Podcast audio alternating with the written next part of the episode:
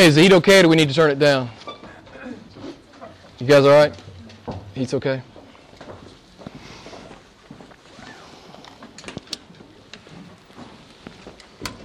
So Google tells me there are 2.2 billion Christians in the world, and many of these people will flood into churches in the next few weeks because they profess to believe that God is in a manger.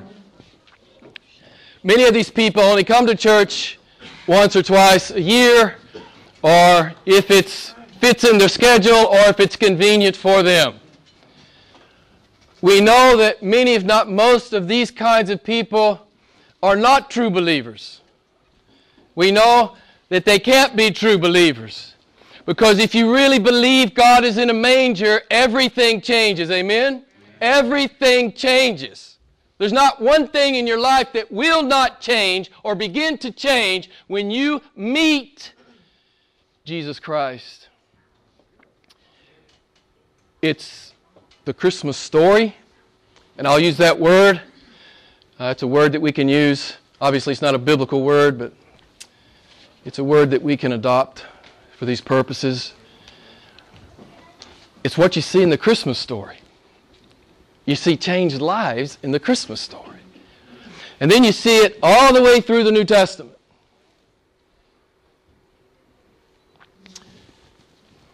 So I'll stop and ask you do you really believe God is in a manger? I can tell you how you know. You'll know if you really believe it because everything's changed. You don't think like the world anymore. You don't love the things the world loves anymore. Your affections have changed. Your direction has changed. You are so in love with Christ, sometimes you feel like you might explode. Amen? Amen. And you just want to go deeper. Whatever that means, Lord, I just want to go deeper with you. Even if it's hard, I want to go deeper. It's the story of Christmas. The angel shows up and just, God invades Mary's life with, with the angel, right? She's just minding her own business. God invades her life with some troubling news. In fact, the text says she was greatly troubled. You're going to have a son, the angel said. And do you remember what Mary said? I think we read it in the text earlier. I think Kenneth read it. Even though this thing is fraught with peril for her, can you imagine her? Can you, can you imagine the questions in her mind? These are there are serious implications here, what God is calling her to do and be. Serious implications. Hey, listen, if you call yourself a Christian, don't ever think God won't call you to something that has serious implications. He's always going to pull you out of your comfort zone. He's always going to pull you out. It's what God does. He wants you outside your comfort zone so you'll exercise faith in Him. Which I love what Mary says. Mary says, Be it done to me according to your word. Amen. Can you confess that tonight? Do you really believe God's in a manger? If you believe God's in a manger, you can confess with Mary, Oh God, do whatever you want in me. You can have me. I'm yours. I'm all yours, right? I love the story of Mary. Same thing with Joseph. This is a weird deal for Joseph. This is just strange. There's, there's a lot of complications here. You remember what Joseph said? Well, actually, Matthew 124. The Bible says Joseph did all the Lord commanded. You can know, if you really believe God's in the manger, you can know. You can know because you will do all that the Lord commands. Now, we, I say it all the time. We're not perfectionists in here. None of us are perfect, but we're, we're moving on with God in our sanctification. Amen? We're moving on with God. We are going on with God. You got to love the shepherds too. The shepherds, the text says, they went straight to Jesus. They went in haste to find Jesus. They were giving testimony and glorifying and praising God. That's how you know if you really believe. You say, Jim, I don't see any of that in my life. Well, I'm going to say to you, you may not really believe that's God in a manger. You may just be playing religion. And I hope to exhort you tonight to stop playing religion with God and get serious with Jesus Christ. Be like Mary. Be like Joseph. Be like the shepherds and be like the Magi. These guys traveled 800 to 1,000 kilometers. That was a huge deal in that day and age. And you remember, they came rejoicing with exceeding great joy. Always the hallmark of true conversion. You can know. If you know the God in the manger, you can know because you're like the Magi. There's exceeding great joy in my heart. I was a sinner. I was an enemy of God. And now I'm reconciled. Amen? Now it's a done deal. Now my inheritance is secure. Now I'll be with God forever. These guys, you couldn't dissuade them, and they brought gold and frankincense and myrrh. We just see this extravagant worship. It's, it's what real believers do. They extravagantly worship Christ. You know, you don't need a calculator to worship Christ. You know, you, you just extravagantly worship Him. It's what we see with the Magi. The Christmas story is about God becoming a man. The, the technical word is incarnation. It's about the incarnation, but I've always loved to preach on Christmas. It's about another incarnation. Who knows the second incarnation involved in the Christmas story? Obviously, God, uh, the Son of God becoming flesh. That is the, the principal incarnation. What's the second incarnation? Anybody remember? Some of you have heard me preach this before, probably. I always say the same thing at Christmas. It's about you incarnating the Word. Jesus is the Word incarnate, but if you really believe Jesus is the Word incarnate, you'll incarnate the Word, right? It's what real believers do. Real believers do the Word of God. Again, not perfectly, but it's our, it's our heart's desire and mission to do the Word of God. We are Word doers. We incarnate the Word. Do you believe God's in a manger? You'll be a Word doer. That's how you know. you really believe it. It's not just dogma, it's not just doctrine to you. Sometimes I hear guys say, Wow, that guy was radically converted. Have you heard this before? That guy was rad or that, that girl was radically converted. Listen, every conversion is radical. Amen. Everyone is radical. They're always radical because you go from being dead to being alive. There's nothing more radical than that. You go from being blind to being able to see. You go from being an enemy of God to an adopted child of God. It doesn't get any more radical than that. So every conversion is radical. That's how you know if you really believe. Your conversion is radical. And you love Jesus Christ with all your heart, soul, mind, and strength. Nothing else can come close to comparing to the love that you have for him. 2 Corinthians 5:17. This is how you know. This is how you know if you really believe God is in a manger. If any man is in Christ, he is a new creature. The old things have passed away. Behold, the new things have come. We see it in Mary's life, Joseph's life, the shepherd's life, and the Magi's life. They believed God was in the manger, and everything changed for them. Everything changed for them. God says the Word was made flesh, and then God says, My children will flesh out my Word. It's the New Testament. It's just the New Testament. Just read it. just read it for yourself. If you really believe God's in a manger,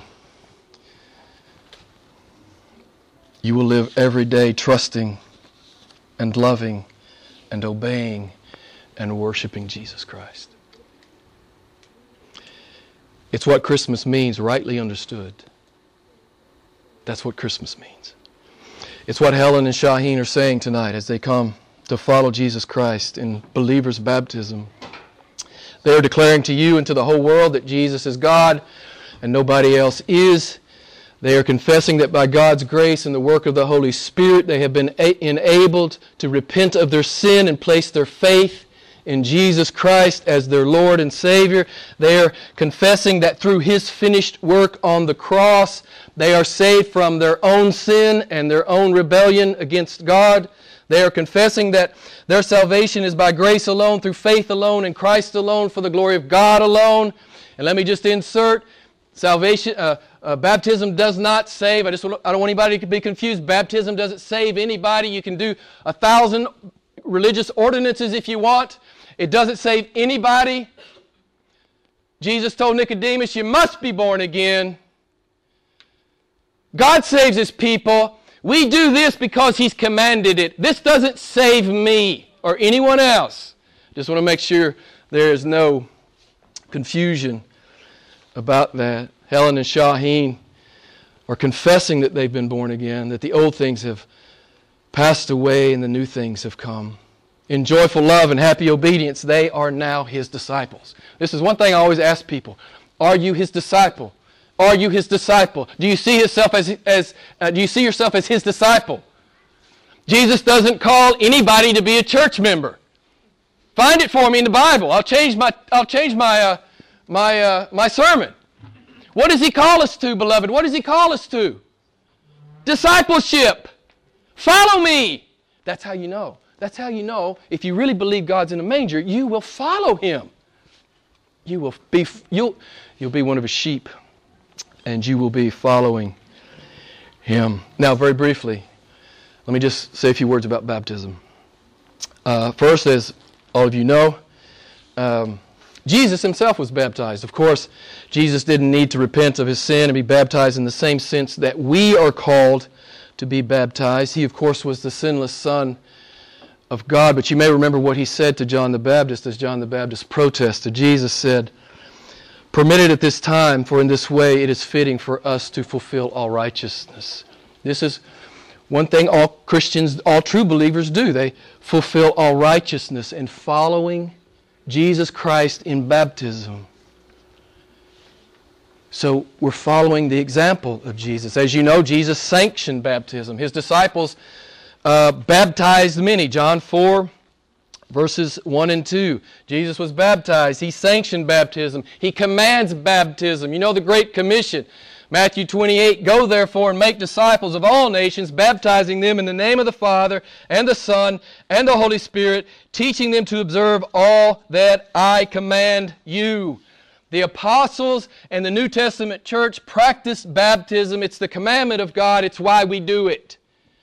It's not man's idea, it's not even the church's idea, it's God's idea. Baptism is God's idea. It's the great God ordained, God sanctioned, God commanded celebration of what God has done in the hearts of His people. It's an outward expression of the inward reality. I've been born again. Of course. I'll follow the Lord in baptism. Of course I will. You can't stop me, right? you can't stop me. That's how it is with a true believer. So, why do we practice full immersion? Why do we have this pool of, pool of water here? Well, if you actually read the Bible, you realize this is what it says on the, the pages of, of Scripture. It's, it's just what it says. Uh, you have to, you know, try not to find it, not to find it. In fact, it, it perpe- perfectly mirrors Romans 6, 4, and 5. Let me just read that to you. It's a picture of our spiritual immersion into Jesus. Therefore, we have been buried with Jesus Christ through baptism into death in order that as Christ was raised from the dead through the glory of the Father, so we too might walk in newness of life.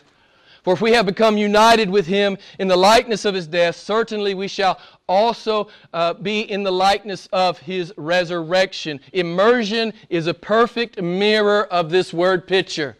We go down into death, we come up in resurre- re- resurrection life. It's, uh, uh the, God couldn't have been more clear. In fact, this was the universal practice until the 14th century. So that's why we immerse. So, lastly, who should be baptized? Who should be baptized? What does the Bible say? Who should be baptized? I just read it from uh, Matthew 28. Who should be baptized? Disciples. That's it. Nobody else gets to be baptized. Only disciples. Nobody else.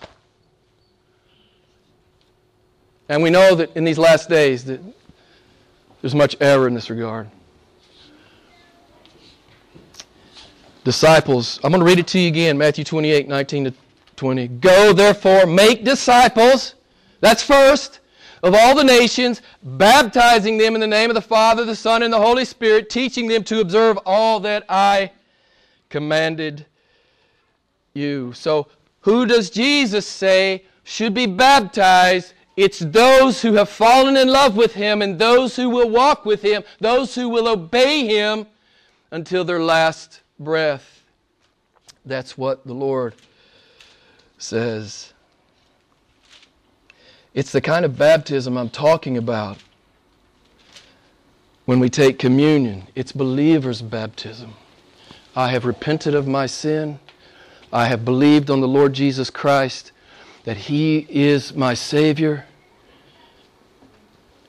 and I am His disciple. It's the kind of baptism that I'm talking about when we talk about conversion. So if you ask me, and I'm done, if you ask me, what was the decisive public way of taking a stand for Jesus in the first century? The answer was baptism. The answer is still the same in the 21st century it's baptism.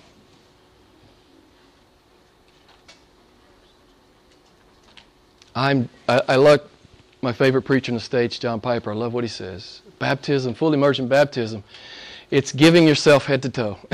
it's just giving yourself head to toe. Uh, it's a beautiful, beautiful picture.